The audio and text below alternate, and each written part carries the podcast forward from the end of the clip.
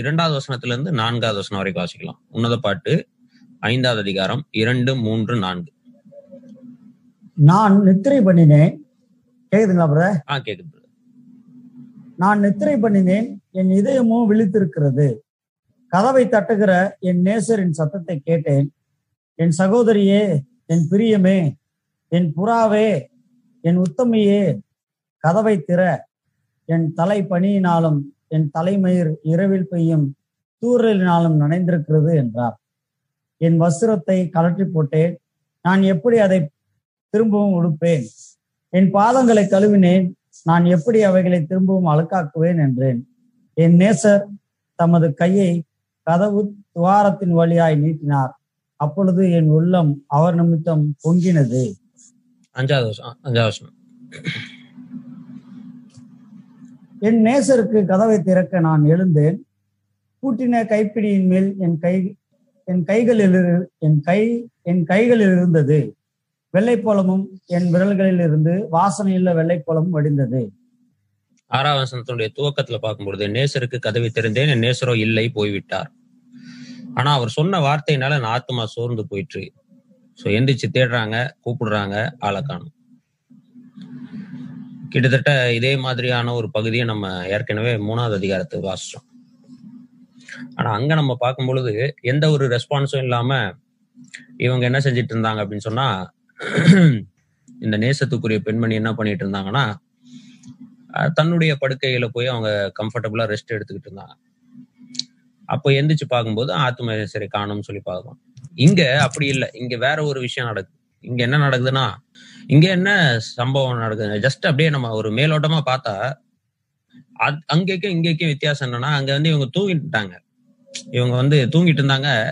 ஆனா இவங்க விழிப்புள்ளவர்கள் அங்க இல்லை. அவங்க வந்து அவங்களுடைய லைஃப்ல கம்ஃபர்டபுளா இருக்கிறத நம்ம பாக்குறோம். ஆனா இங்க அப்படி இல்லை. இங்க என்னன்னா, இவங்க தூங்கிட்டு இருக்காங்கன்றத இவங்களே சொல்றாங்க.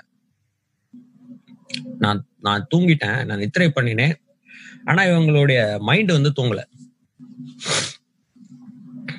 இவங்க தூங்குறாங்க, ஆனா இவங்க மைண்ட் வந்து தூங்கல. நேசருடைய சத்தம் வந்து கேக்குது. இவங்க தூக்கத்துல இருந்தாலும் இவங்க மைண்ட் தூங்காததுனால, இவர்கள் அரை விழிப்போடு இருக்கிறபடினால நேசர் கதவுக்கு வெளியில நின்று தட்டுற சத்தம் வந்து கேக்குது. இதற்கு முந்தின அதிகாரங்கள்ல என்னென்னலாம் சொல்லி புகழ்ந்தாரோ எல்லா வார்த்தைகளையும் சொல்றாரு நேசர். சொல்லி, என்னை உள்ள விடுமா, நான் என் தலை வந்து பனையினால் நினைஞ்சிருக்கு, நான் வெளியில வந்து நின்றுகிட்டு இருக்கேன், தலைமயிர் வந்து இரவில் பெய்யும் தூறலால் நனைஞ்சிருக்கு அப்படின்னு சொல்லி சொல்றாரு. அப்ப இவங்க சொல்ற ஒரு எக்ஸ்பிளனேஷன் என்ன சொல்றாங்க அப்படின்னா, நான் உள்ள கம்ஃபர்டபுள் ஆயிட்டேன். அதாவது நான் வெளியே போயிட்டு வீட்டுக்குள்ள வந்து நான் என்ன பண்ணிட்டேன், கம்ஃபர்டபுளா ஆயிட்டேன். இப்ப நான் தூங்குறதுக்கு ரெடியா இருக்கிறேன், தூங்குற நிலைமையில நான் இருக்கேன். நான் என் பாதங்களை எல்லாம் கழுவி இருக்கேன். எப்படி நான் அவைகளை திரும்பவும் அழுக்காக்குவேன்? இந்த நிலைமையை பார்க்கும் பொழுது நம்முடைய இது நம்ம வாசிக்கும் போது, என்னடா இது, எப்படி இவங்களால இப்படி இருக்க முடியுது அப்படின்னு நம்ம இவங்களை குறை சொல்றதுக்கான வாய்ப்புகள் இருக்கு. ஆனா நம்மை நாம கொஞ்சம் சிந்திச்சு பார்க்கலாம். இந்த சூழ்நிலை இது நம்முடைய வாழ்க்கையில நிறைய முறை நடக்கும். அதாவது நான் கர்த்தருக்குள்ளதான் இருப்பேன். நான் வந்து கர்த்தருக்குள்ள இல்லாமலாம் இருக்க மாட்டேன். கர்த்தருக்குள்ளதான் இருப்பேன், கர்த்தரை நேசிப்பேன், கர்த்தரை பின்பற்றுவதுதான் என் இருதயத்தினுடைய முதல் நோக்கமாகவும் இருக்கும். எல்லாம் இருந்தாலும் என் வாழ்க்கையில் ஒரு பகுதியை மட்டும் நான் கர்த்தருக்கு கொடுக்க மாட்டேன். அந்த இடத்துல வந்து கர்த்தரை அடைச்சிருவேன். அந்த இடத்துல வந்து நானே பாத்துக்கிறேன் அப்படின்னு நான் நிற்பேன். அது ஏதாவது ஒரு பாவமாக இருக்கலாம், இல்லைன்னா என் வாழ்க்கையினுடைய ஏதாவது தீர்க்கமான முடிவாக இருக்கலாம், இல்லை எனக்கென்று நான் வகுத்து கொண்ட கொள்கையாக இருக்கலாம், இல்ல ஏதாவது ஒரு விஷயமா இருக்கலாம். ஆனா நான் என்ன செய்ய மாட்டேன்னா, அந்த பகுதிக்குள்ள என்னுடைய நேசரை நான் வந்து அனுமதிக்க மாட்டேன். ஆனா நான் அவரை நேசிக்கிறவனா தான் இருப்பேன். அவர் நிமித்தம் நேசத்தினால் என் இருதயம் பொங்கக்கூடியதாக தான் இருக்கும். அவரோட ஐக்கியப்படணும்ன்ற வாஞ்சை இருக்கும், எல்லாம் இருக்கும். ஆனா நான் என்ன சொல்லிடுவேன்னா, என்னுடைய சுய நீதியை நான் என் பாதங்களை கழுவிட்டேன், நான் எந்திரிச்சு வந்து என் பாதங்களை அழுக்காக்க விரும்பலன்னு சொல்லி எனக்கு தம்முடைய நீதியை கொடுத்தவர் இடத்துலயே சொல்லக்கூடியவனா இருப்பான். புரிஞ்சுங்களா நான் சொல்ல வருது? இது பிராக்டிக்கலா நிறைய டைம் நம்முடைய வாழ்க்கையில நடக்கும். அதாவது இப்படி சொல்லுவாங்க, கர்த்தருக்கே நம்ம பிஸியா இருப்போம். கர்த்தருடைய வேலையிலேயே கர்த்தருக்கு பிஸியா இருப்போம். அதாவது நான் கர்த்தருக்காக வேலை செய்யறேன்னு சொல்லிட்டு கர்த்தருக்கே நேரம் கொடுக்காத அளவுக்கு கர்த்தருக்கு வேலை செய்வோம். அந்த மாதிரியான சூழ்நிலைகள் நம்முடைய வாழ்க்கையில வரும்பொழுது அது எதுவா வேணா இருக்கலாம். அது ஒரு பாவம் செய்கிற சூழ்நிலையா கூட இருக்கலாம். ஆனா என்னன்னா, நான் எல்லா விஷயத்திலும் ஃபைன், ஆனா இந்த ஒரு விஷயத்துல மட்டும் என்ன விட்டுருங்க, நான் பாத்துக்கிறேன் அப்படின்ற ஒரு சூழ்நிலையில நம்ம இருப்போம். அந்த மாதிரியான ஒரு சூழ்நிலை தான் நம்ம இங்க பாக்குறோம் இந்த இடத்துல. ஆனா கர்த்தர் நம்மளை விடல. அவர் என்ன சொல்றாருன்னா, 4வது வசனத்துல பாருங்க, அவர் துவாரத்தின் வழியாய், கையில இருக்கிற துவாரத்தின் வழியாய், அந்த கதவுல இருக்க துவாரத்தின் வழியாய் கையை நீட்டி கூப்பிடுறாரு. இவங்க உள்ளம் பொங்குது, எந்திரிச்சு திறக்கணும்னு சொல்லுது. ஆனாலும் இவர்களுடைய சுயநீதி இவர்களை எந்திக்க விட மாட்டேங்குது. அவங்க அதான் சொல்றாங்க 3வது வசனத்துல. அவங்க சொல்ற எக்ஸ்கியூஸ் என்ன, எல்லாம் ஃபைன், நான் என் காலை கழுவிட்டேன், திரும்ப அழுக்காக்க விரும்பல. இதுதான் நம்ம வாழ்க்கையில நாம் ஓரளவுக்கு மேல நான் இயேசு கிறிஸ்துவின் சீஷனாக மாறிட்டேன் அப்படின்ற எண்ணம் நமக்குள்ள மேலோங்கி வந்த உடனே, நான் கற்றுக்கொண்டு விட்டேன், என்னுடைய கிறிஸ்தவ வாழ்க்கையில நான் திருப்தி ஆன உடனே என்னுடைய லைஃப்ல அடுத்து என்ன நடக்கும் அப்படின்னா, நான் மத சம்பந்தமானவனாய் மாறிவிடுவேன். வைராக்கியம் இருக்கும், பக்தி இருக்கும், எல்லாமே இருக்கும். சுயநீதி நம்மை மேலோங்கி விட்டுரும். சுயநீதி மேலோங்கிடும். நான் கரெக்டா இருக்கிறேன் அப்படின்ற ஒரு எண்ணம் நமக்குள்ள வந்துடும். அப்ப நம்ம என்ன செஞ்சிருவோம் அப்படின்னா, இந்த இஸ்ரவேல் தேசத்தார் மாதிரியான ஒரு வாழ்க்கைக்குள்ள நம்ம போயிடுவோம். யூதேய தேசத்தாரான வாழ்க்கைக்குள்ள போயிடுவோம். அவங்க பாத்தீங்கன்னா தேவன் மேல பயங்கர பக்தி வைராக்கியம் உள்ளவர்களா இருப்பாங்க. ஆனா அவர்கள் மத ரீதியாக அதை செய்வார்களே தவிர ஒரு சீஷனாக அவர்கள் வாழாம இருக்கிறத நம்ம பாக்குறோம். அதான் கர்த்தராகிய இயேசு கிறிஸ்து கடிந்து கொள்றார். புதிய ஏற்பாட்டுல வரும்பொழுது கர்த்தராகிய இயேசு கிறிஸ்து கடிந்து கொள்வது எதை குறித்து அப்படின்னு சொன்னா, அவர்களுடைய பாரம்பரியங்களை அவர்கள் அனுசரிக்கிறதுல அவங்க ரொம்ப ஸ்ட்ராங்கா இருப்பாங்க. தங்கள் சுய நீதியை அவங்க அதிகமா டெவலப் பண்ணிடுவாங்க. தேவனுடைய நீதியை அவங்க என்ன செய்ய மாட்டாங்க அப்படின்னு சொன்னா கண்டுக்க மாட்டாங்க. ஆனா அவங்க தேவனை நேசிக்கிறாங்களான்னு கேட்டா, ஆம், நிச்சயமா தேவனை நேசிப்பாங்க. நம்மளை விட அதிகமாகவே நேசிப்பாங்க. தேவனை பத்தி ஏதாவது சொன்னா பயங்கர கோபம் வந்துடும், போட்டு தள்ளுவாங்க. அந்த அளவுக்கு எல்லாம் கோபம் வரும். அந்த அளவுக்கு தேவன் மேல பொசசிவா, தேவன் மேல வைராக்கியம் உள்ளவர்களாக இருப்பாங்க. நம்முடைய வாழ்க்கையில நம்ம அதை பார்க்க முடியும். ஒரு 10-15 வருஷம் தாண்டிடுச்சு கர்த்தராகிய இயேசு கிறிஸ்துவை ஏற்றுக்கொண்டு, 5-6 வருஷம் நமக்குள்ளேயே ஆட்டோமேட்டிக்கா ஒரு பெருமை வந்துடும். என்ன சொல்லுவோம், நான் எத்தனை வருஷம் விசுவாசி தெரியுமா, நான் எத்தனை பேரை பாத்துருங்க தெரியுமா, நான் எத்தனை பிரசங்கியாரை பாத்துருங்க தெரியுமா, நான் யார் கையில ஞானஸ்நானம் வாங்கினேன்னு தெரியுமா, எத்தனை வருஷம் பழமையான பைபிள் என்கிட்ட இருக்கு தெரியுமா, ஒரே பைபிள் அன்னையிலேருந்து இன்னைக்கு வரைக்கும் பாரு, உன் பைபிள் எல்லாம் புதுசா இருக்கும், படிக்காத பைபிள், என் பைபிள் பாரு, படிச்சு தேஞ்சு போய் பைபிள் எல்லாம் அப்படியே பேஜ் எல்லாம் கலந்து வர அளவுக்கு பழசா இருக்கும் என் பைபிள், எல்லா பக்கத்துலயும் நான் அண்டர்லைன் பண்ணிருப்பேன் தெரியுமா. இந்த மாதிரியான மைண்ட் செட் வெளியில சொல்லலாம் கூட நமக்குள்ள வந்துடும். அந்த பையன் யாரு, அந்த பையனோட என்ன கம்பேர் பண்றீங்க நீங்க, அவன் ஒரு ஆளு, நான் யாரு அப்படின்ற ஒரு எண்ணம். அந்த பிரதரோட நீங்க என்ன கம்பேர் பண்ணிடுறீங்களா, நான் எத்தனை செஞ்சிருக்கேன் இந்த சபைக்காக, நான் எவ்வளவு உழைச்சிருக்கேன் இந்த சபைக்காக. இவங்க செஞ்சதெல்லாம் உண்மை, இவங்க உழைச்சதெல்லாம் உண்மை, இவங்க பண்றதெல்லாம் உண்மை, எல்லாம் ரைட். ஆனா இவங்கள் எதுல பெருமை கொள்றாங்க, எதுல வைராக்கியம் கொள்றாங்கன்னா தங்களுடைய சுய நீதியில் வைராக்கியம் கொள்றாங்க. அப்போ என்ன நடக்குது, உண்மையில என்ன நடக்குதுன்னா, தங்களுடைய நேசரை கதவுக்கு வெளியில வச்சு பூட்டிடுறாங்கன்னு அர்த்தம். இவங்க தங்கள் நேசகரோட ஐக்கியமா இல்லை. ஒரு வசனத்தை நம்ம வாசிக்கலாம். பொதுவா அந்த வசனத்தை நம்ம யாருக்கு வாசிப்போன்றது நீங்க சொல்லுங்க. வெளிப்படுத்தல் 3:20 மனப்பாட வசனம். அதான் சொல்லுங்க, டேனியல் கரெக்டா சொல்லுங்க. இதோ வாசற்படியிலிருந்து கதவை தட்டுகிறேன், ஒருவன் சத்தத்தை கேட்டு கதவை திறந்தால் நானும் அவனோடு பிரவேசிப்பேன், நான் அவனுக்குள் பிரவேசித்து நானும் அவனோடு அவனோடு போதனை பண்ணுவேன், அவனும் என்னோடு போதனை பண்ணுவான். இந்த வசனம் யாருக்கு சொல்லுவோம்? புதுசா ரசிக்கப்படாதவங்களுக்கு பாட்டு கூட பாடுவோம்ல, வாசல் அன்றை நின்று ஆசையாய் தட்டும் பாட்டு கூட பாடும். சரி, சொல்றது உண்மைதான். எப்படி வருத்தப்பட்டு பாரம் சுமக்கிறவர்களே அப்படின்ற வசனத்தை நம்ம வந்து அவிசுவாசிகளுக்கு மெயின்டைன் பண்ணி லேபிள் பண்ணி வச்சிட்டோமோ, அதே மாதிரி இந்த வசனத்தை அவிசுவாசிகளுக்கு மெயின்டைன் பண்ணி வச்சிட்டோம். ஆனா இந்த வசனத்தை யாருக்கு கர்த்தர் எழுதுறாரு கான்டெக்ஸ்ட் படி பார்த்தா, லவோதிக்கேயா சபைக்கு எழுதுகிறார். லவோதிக்கேயா சபை, சபை சபைனா யாரு? விசுவாசிகளுடைய கூட்டம், கூட்டம். அப்போ இது வந்து அவிசுவாசிக்கு எழுதப்பட்ட வசனம் கிடையாது ஃபர்ஸ்ட் ஆஃப் ஆல். ஆனா நம்ம இதை அவிசுவாசிகளுக்கு பயன்படுத்துறோம், ஓகே. ஆனா முதல்ல இது விசுவாசிகளுக்கான வசனம். அப்ப என்ன நடக்குது இங்க லவோதிக்கேயா சபையில போய் நம்ம அப்புறம் அதுக்கு இன்னும் கொஞ்சம் டீட்டெயிலா நம்ம அங்க போய் பார்க்கலாம் இன்னும் கொஞ்சம் நேரம் கழிச்சு. பட் இப்ப நம்ம இங்க கவனிங்க, இப்ப இந்த இடத்துல என்ன நடக்குது, இவர்கள் கர்த்தரை வெளியில தள்ளி பூட்டிட்டாங்க. ஆனா கர்த்தர் என்ன செய்யறாராம், வாசல்ல நின்று என்ன செய்யறாரு, கதவை தட்டுகிறவரா இருக்கிறார். இப்ப உன்னத பாட்டுக்கு வருவோம். இப்ப இவங்க என்ன ஆச்சு, இதற்கு முன்பதாக எப்படியெல்லாம் இந்த நேசத்துக்குரிய பெண்மணியை கர்த்தர் வர்ணிக்கிறாரோ அப்படியே வர்ணிச்சு அழைக்கிறார். எனக்கு கதவை நீ திற என் சகோதரியே, என் பிரியமே, என் புறாவே, என் உத்தமியே, கதவை திற அப்படின்னு சொல்லி நான் உள்ள வரணும், எனக்கு கதவை திற. அவருடைய கஷ்டத்தை சொல்றாரு, நான் வெளியில இருக்கும் பொழுது என் தலை பனியினால் நனைஞ்சிருக்கு, என் தலைமயிர் வந்து இரவில் பெய்யும் தூறலால் நனைந்திருக்கு, குளிர் வெளியில அடிக்குது, எனக்கு கதவை திற, நான் உள்ள வரேன்னு. அப்ப இவங்க என்ன செய்யறாங்க, உறுதியா நிக்கிறாங்க. எதுல அப்படின்னா, நான் ஏன் வந்து நான் எல்லாம் ரைட்டு, நான் எந்திரிச்சு வந்து திறக்கிறதுக்கு ரெடி. ஆனா என்னன்னா, நான் வந்து இப்பதான் குளிச்சு எல்லாம் சரி பண்ணி காலெல்லாம் கழுவி இப்பதான் வந்து நான் வந்து உக்காந்துருக்கேன், தூங்கிட்டு இருக்கேன். நான் இப்ப எந்திரிச்சு வந்து கதவை திறக்க சொன்னீங்கன்னா எப்படி நான் திறப்பேன்? அப்பவும் கர்த்தர் என்ன செய்யறாருன்னா, நேசர் பாருங்க, தமது கையை கதவின் துவாரன் வழியா நீட்டி பண்றாரு. ரைட், இப்ப இவங்க எந்திக்கிறாங்க, இவ்வளவு ட்ரை பண்றாருன்னு சொல்லிட்டு இவங்க என்ன செய்யறாங்க, எந்திரிச்சு கதவை திறக்கிறாங்க. அங்க போட்டிருக்கு, பூட்டின கைப்பிடிகளின் மேல் என் கைகளிலிருந்து வெள்ளை புலமும் விரல் வாசலில் உள்ள வெள்ளை புலமும் அணிந்தது. எல்லாம் ரைட்டு, இவர்களுடைய வாழ்க்கையில கர்த்தருக்கு நன்றி சொல்றாங்க, ஸ்தோத்திரம் செலுத்துறாங்க, வாசனை திருவேணங்களை கர்த்தருக்கு கொடுக்குறாங்க, எல்லாம் ரைட்டு.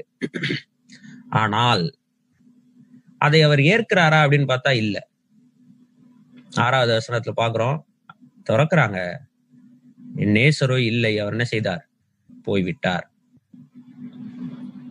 ஆனா அவர் சொன்ன வார்த்தை இவங்களை என்ன செய்யுதுன்னா தூங்க விடல. அவர் சொன்ன வார்த்தை இவங்க தூங்க விடல. சொன்ன வார்த்தையினால் என் ஆத்மா சோர்ந்து போயிற்று, அவரை தேடினேன், அவரை காணவில்லை, அவரை கூப்பிட்டேன், அவர் எனக்கு மறு உத்தரவு தரவில்லை. அப்போ நம்முடைய நேசரோட ஐக்கிய குலைச்சல் வெறும் பாவத்தினால் மட்டும்தான் வரணும் என்று அர்த்தம் அல்ல. சுயநீதியுடையவர்களாய் இருந்தாலும் அதுவும் பாவம்தான்.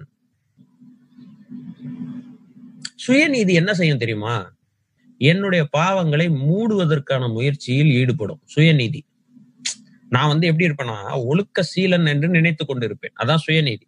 அப்ப நான் என்ன பண்ணுவேன், மற்றவர்களுடைய ஒழுக்க கேடான விஷயங்களை பாயிண்ட் அவுட் பண்ணுவேன். என்னுடைய வாழ்க்கையில அதே விஷயங்கள் இருக்கும் பொழுது நான் என்ன செய்வேன்னா, இல்ல நான் இதற்காக தான் அதை செய்தேன், அதற்காக தான் இதை செய்தேன், இப்படி செய்தேன், அப்படி செய்தேன்னு சொல்லி நான் மூடுவேன். ஆனா என் இருதயத்தில் பாத்தீங்கன்னா சமாதானமே இருக்காது. அவர் சொன்ன வார்த்தை நிமித்தம் என் ஆத்மா சோர்ந்து போயிருக்கும், என்னுடைய வாழ்க்கையில சமாதானம் இருக்காது.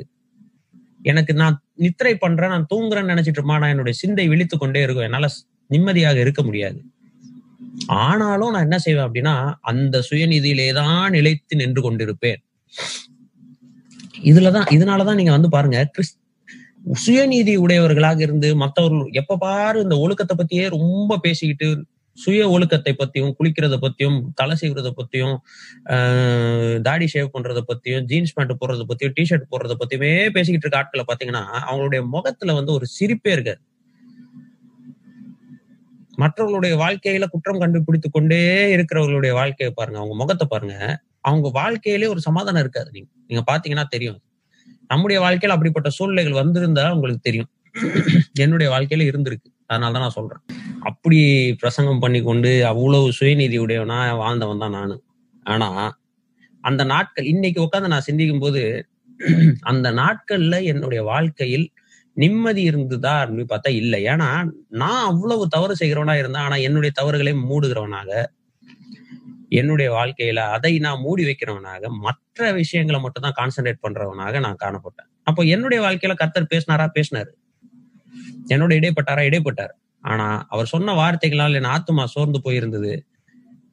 என்னால அவரை தேடி கண்டுபிடிக்க முடியாம என்னுடைய சுயநீதியிலே திருப்தி உள்ளவனா நான் வாழ்ந்துகிட்டு இருந்தேன். ஆனா அதனால எனக்கு எந்த லாபமும் இல்லை, எந்த நன்மையும் இல்லை.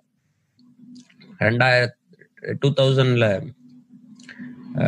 ஞானஸ்தானம் எடுத்தேன். 1998ல ரசிக்கப்பட்ட 2000ல ஞானஸ்தானம் எடுத்தேன். 2000ல இருந்து 2013 வரைக்கும் கரெக்டா 13 வருஷங்கள் சுயநீதியிலே என் வாழ்க்கையை நான் ஓட்டிட்டேன்.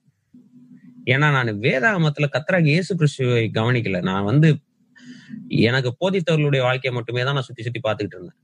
அவர்கள் எப்படி போதிக்கிறாங்க, அந்த வார்த்தை, அந்த ஹீரோயிசம், அதுதான் என்னை ஈர்த்தது. அவர்கள் பிரசங்கம் பண்ற விதம், அவங்க எடுக்கிற வசனங்கள், அதெல்லாம் ஈர்த்தது. ஆனா ஒரு கட்டத்துல 2013ஆம் வருஷத்துலதான் மறுபடியும் என்னுடைய வாழ்க்கையை நான் கர்த்தருக்கு ஒப்பு கொடுத்தேன்.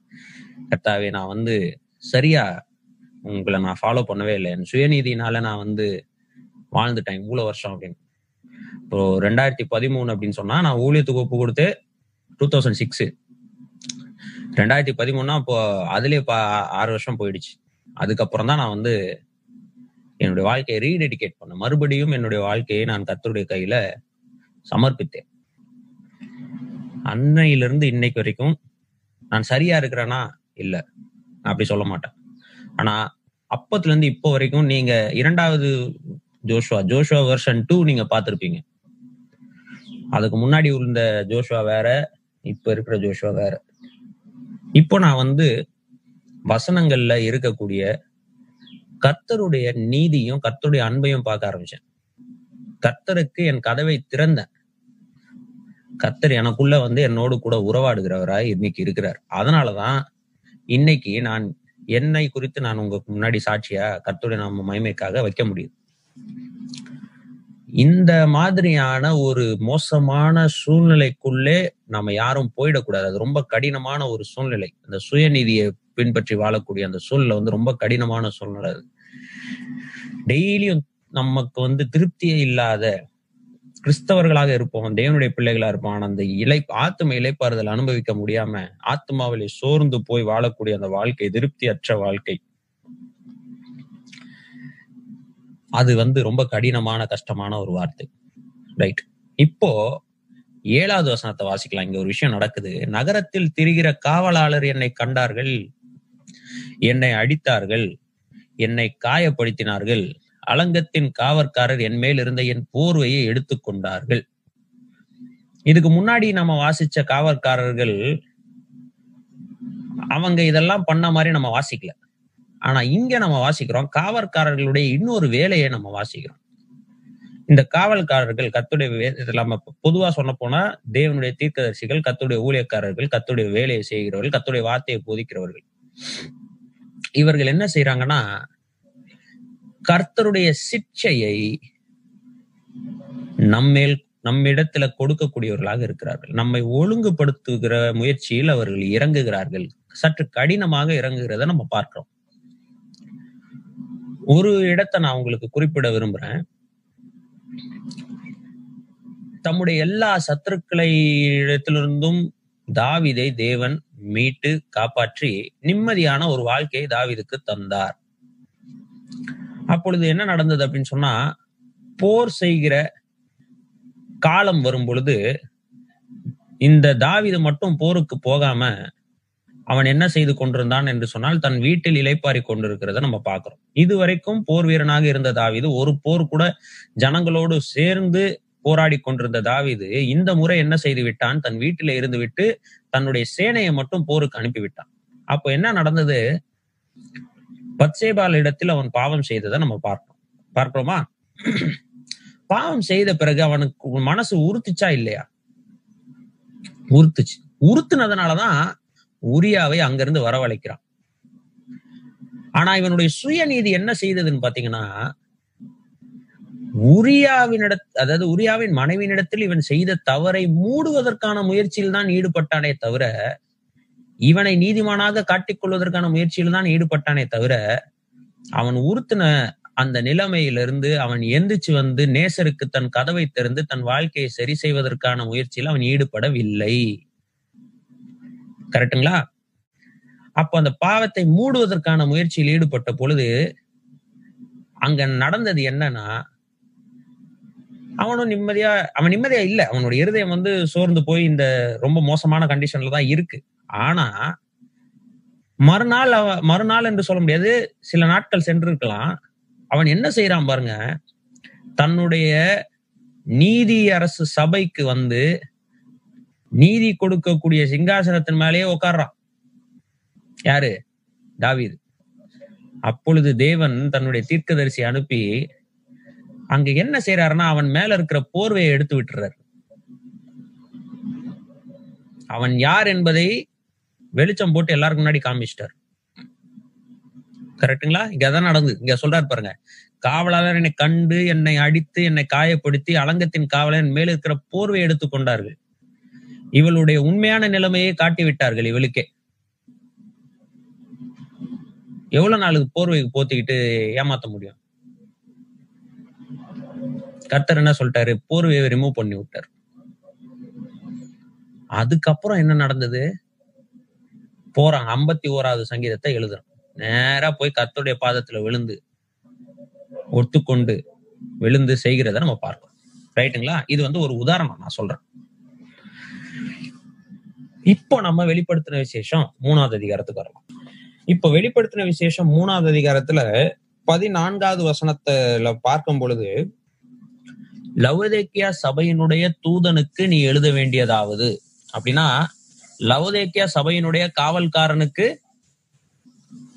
கர்த்தர் என்ன செய்யறாரு, லவோதேக்கியா சபையில போய் சொல்லுவதற்கான வார்த்தைகளை கொடுக்கிறார். என்ன சொல்றாரு அப்படின்னா, 17வது வசனத்துல இருந்து வாசிக்கலாம். மீதி எல்லாம் நமக்கு தெரிஞ்ச விஷயங்கள் தான். சோ 17வது வசனத்துல இருந்து வாசிக்கலாம். வாசிங்க. நீ நிர்பாக்கியம் உள்ளவனும் பரிதபிக்கப்படத்தக்கவனும் தரித்திரனும் குருடனும் நிர்வாணியுமாய் இருக்கிறதையும் அறியாமல் நான் ஐஸ்வர்யவான் என்றும் திரவிய சம்பனன் என்றும் எனக்கு ஒரு குறையும் என்று சொல்லுகிறபடியால் நான் நீ ஐஸ்வர்யவானாகும்படிக்கு நெருப்பிலே புடமிட்ட பொன்னையும் உன் நிர்வாணமாகிய அவலட்சணம் தோன்றாதபடிக்கு நீ உடுத்திக் கொள்வதற்கு வெண்வஸ்திரங்களையும் என்னிடத்துல வாங்கிக் கொள்ளவும் நீ பார்வை அடையும்படிக்கு உன் கண்களுக்கு கலிக்கம் போடவும் வேண்டும் என்று உனக்கு ஆலோசனை சொல்லுகிறேன். நான் நேசிக்கிறவர்களோ எவர்களோ அவர்களை கடிந்து கொண்டு சிச்சிக்கிறேன். ஆகையால் நீ ஜாக்கிரதையா இருந்து மனம் திரும்பு. போதும். அதுக்கு அடுத்துதான் 20வது வசனத்துல சொல்றாரு, இதோ வாசற்படியிலிருந்து கட்டுகிறேன். அப்போ இந்த இடத்துல அவர் வாசற்படியிலிருந்து தட்டுறது வந்து தன் இருதயத்தை கொடுக்காத அவிசுவாசியின் இடத்துல அல்ல, கர்த்தருக்கு தன் இருதயத்தை மூடி தன்னுடைய சுயநீதியில் வாழ்வதற்கான முயற்சியில் ஈடுபட்டு கொண்டிருக்கிற விசுவாசியின் இடத்துல போய் சொல்றாரு. புரிஞ்சுதுங்களா? பொதுவா நம்ம இந்த வசனத்தை அவிசுவாசிகளை பயன்படுத்துறோம். ஆனா மேல இருந்து நம்ம வாசிக்கும் பொழுதுதான் தெரியுது யாருகிட்ட பேசிட்டு இருக்காருன்னா, போர்வையை போர்த்தி கொண்டு, ஐஸ்வர்யவான் என்கிற போர்வையை, நீதிமான் என்கிற போர்வையை போர்த்தி கொண்டு உள்ளுக்குள்ள நிர்வாணியாய் இருக்கிறதை வெளியே காட்டிக்கொள்ள விருப்பப்படாமல் மற்றவர்களை குற்றம் சாட்டக்கூடிய ஒரு நிலைமையில் வாழ்ந்து கொண்டிருக்கிற ஒரு சுயநீதிமான இடத்துல கர்த்தர் சொல்றாரு, நீ ஐஸ்வர்யவான் ஆகணும்னா என்னிடத்தில் வந்து வாங்கிக்கொள், என்னிடத்தில் வந்து வாங்கிக்கொள். உனக்கு அதுக்குன்னு நான் என்ன செஞ்சிருக்கிறேன்னா, புடமிடப்பட்ட பொண்ணை என்ன செஞ்சிருக்கேன், கொடுத்திருக்கிறேன். நீ அதை வச்சு என்கிட்ட வந்து என்னுடைய நீதியை வாங்கிக்கொள், என்னிடத்தில் வெண்வஸ்திரங்களை வாங்கிக்கொள், உன் கண்ணுக்கு முதல்ல நீ மருந்தை போடு, சரியான தரிசனம் உள்ளவனா நீ இரு. நான் உன்னை ஏன் கடிந்து கொள்ளுகிறேன் என்று சொன்னால், நான் உன்னை நேசிக்கிறேன். மேல சொல்றாருல, என் பிரியமே, என் புறாவே, என் ரூபவதியே, என் சகோதரியே, கதவை தர, நான் உன்னை நேசிக்கிறேன், அதனாலதான் நான் உன்னை கடிந்து கொள்றேன். அப்ப காவல்காரர் இந்த முறை என்ன செய்யறாங்கன்னா, அடிக்கிறார்கள். இப்ப இந்த வசனம், இப்ப நம்ம வாசிச்ச இந்த வசனம் வந்து அந்த லவோதேக்கியா சபையில இருக்கக்கூடிய ஊழியக்காரன் அல்லது லவோதேக்கியா சபையினுடைய காவல்காரன். லவோதேக்கியா சபைக்கு இந்த இடத்துல தூதன்னா தேவதூதன் கிடையாது, சரிங்களா? லவோதேக்கியா சபையின் தூதன் அப்படின்னா லவோதேக்கியா சபைக்கு கர்த்தர் ஏற்படுத்தி இருக்கிற தூதன். அவன் வந்து என்ன செய்யறான், தூதன்னா மெசஞ்சர், செய்தியே கொண்டு போகிறவன். அப்ப இந்த காவல்காரனை கர்த்தர் எதுக்கு பயப்படுறாருன்னா இந்த சபையாரை அடிக்கிறதுக்கு பயன்படுத்துகிறார். அதாவது ஒழுக்கமாக சொல்லுவதற்கு பயன்படுத்துகிறார். இதைதான் அடி என்று சொல்லுகிறோம். ரெண்டாவது என்ன செய்யறாருன்னா கர்த்தர் என்ன செய்யறாருன்னா போர்வையை தூக்கி விட்டுறாரு. கனியற்ற அந்தகார கிரியைகள் நமக்குள் இருக்கிறது என்பதை நம்மிடத்துல காட்டுவதற்கு நாம் போத்தி கொண்டிருக்கிற பொய்யான போர்வையை கலட்டி எடுக்க சொல்றார். காவலாளர்களை வைத்து எடுத்து விடுகிறார். அப்போ நம்ம கொஞ்சம் அது கஷ்டமா தான் இருக்கும். எபிரேயர் நிருபத்துல சொல்லியிருக்க எந்த சிற்சையும் தற்காலத்துல அது சந்தோஷத்தை தராமல் அது என்னத்தை தரும், வருத்தத்தை தான் தரும். ஆனா அது நம்ம தரித்திருக்கும் பொழுது என்ன செய்யும்னா பூரண நீதியின் பலனாகிய சமாதானத்தை தரும் என்று சொல்லி வாசிக்கிறோம்.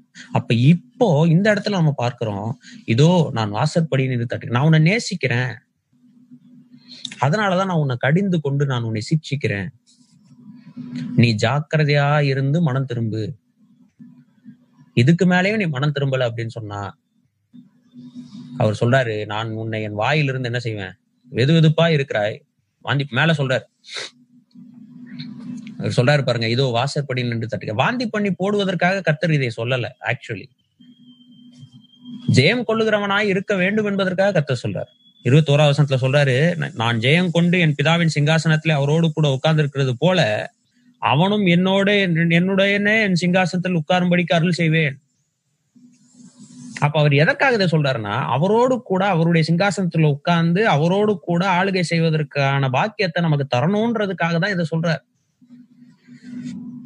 ஆனா நாம் அவர் கடிந்து கொள்வதை தவறு நினைக்கும் பொழுது, தேவனுடைய சபை நடத்துகிறவர்கள் கடிந்து கொள்ளுவதை ஒழுங்குபடுத்த முயற்சி செய்வதை, போர்வையை தூக்கி விடும்போது நீங்க செய்யற தவறை, நீ இவர் தவறு செய்கிறாய் என்பது உலகறிய செய்யும் பொழுது நமக்கு கோபம் தான் வரும். நம்ம உடனே அதுக்கு 1000 வருஷ வசனங்களை நாம் எடுப்போம்.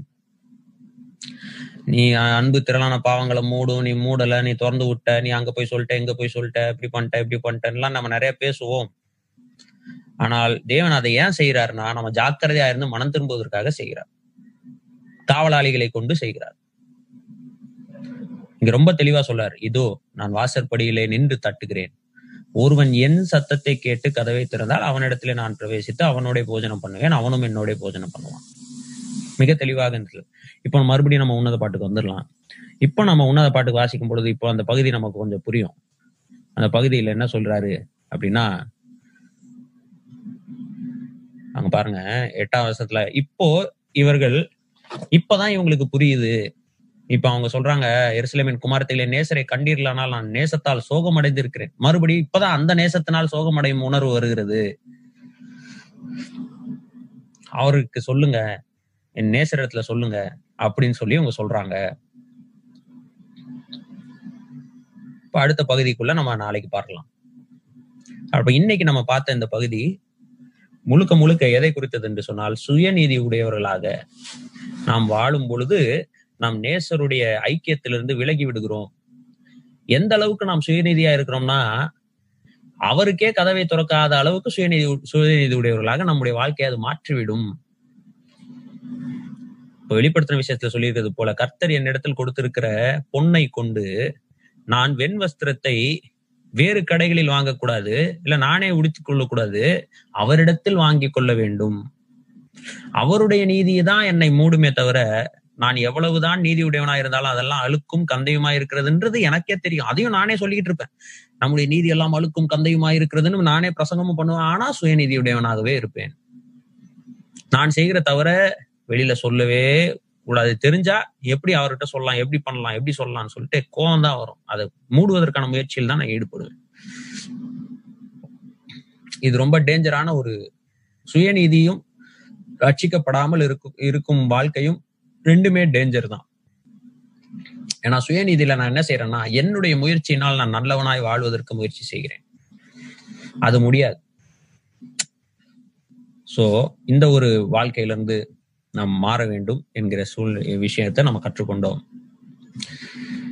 வெளிப்படுத்தல் 3:20 சொல்கிற அந்த வசனம், மனம் திரும்புதல். ஒரு விசுவாசி சுயநீதி உடையவனாய் இருக்கும் பொழுது அந்த நிலைமையிலிருந்து மனம் திரும்புவதற்கான வசனம் என்பதையும் நம்ம மறுபடியும் ஒரு தடவை பார்த்தோம். அதையும் நான் ஜஸ்ட் ஞாபகப்படுத்தணும்னு நினைக்கிறேன்.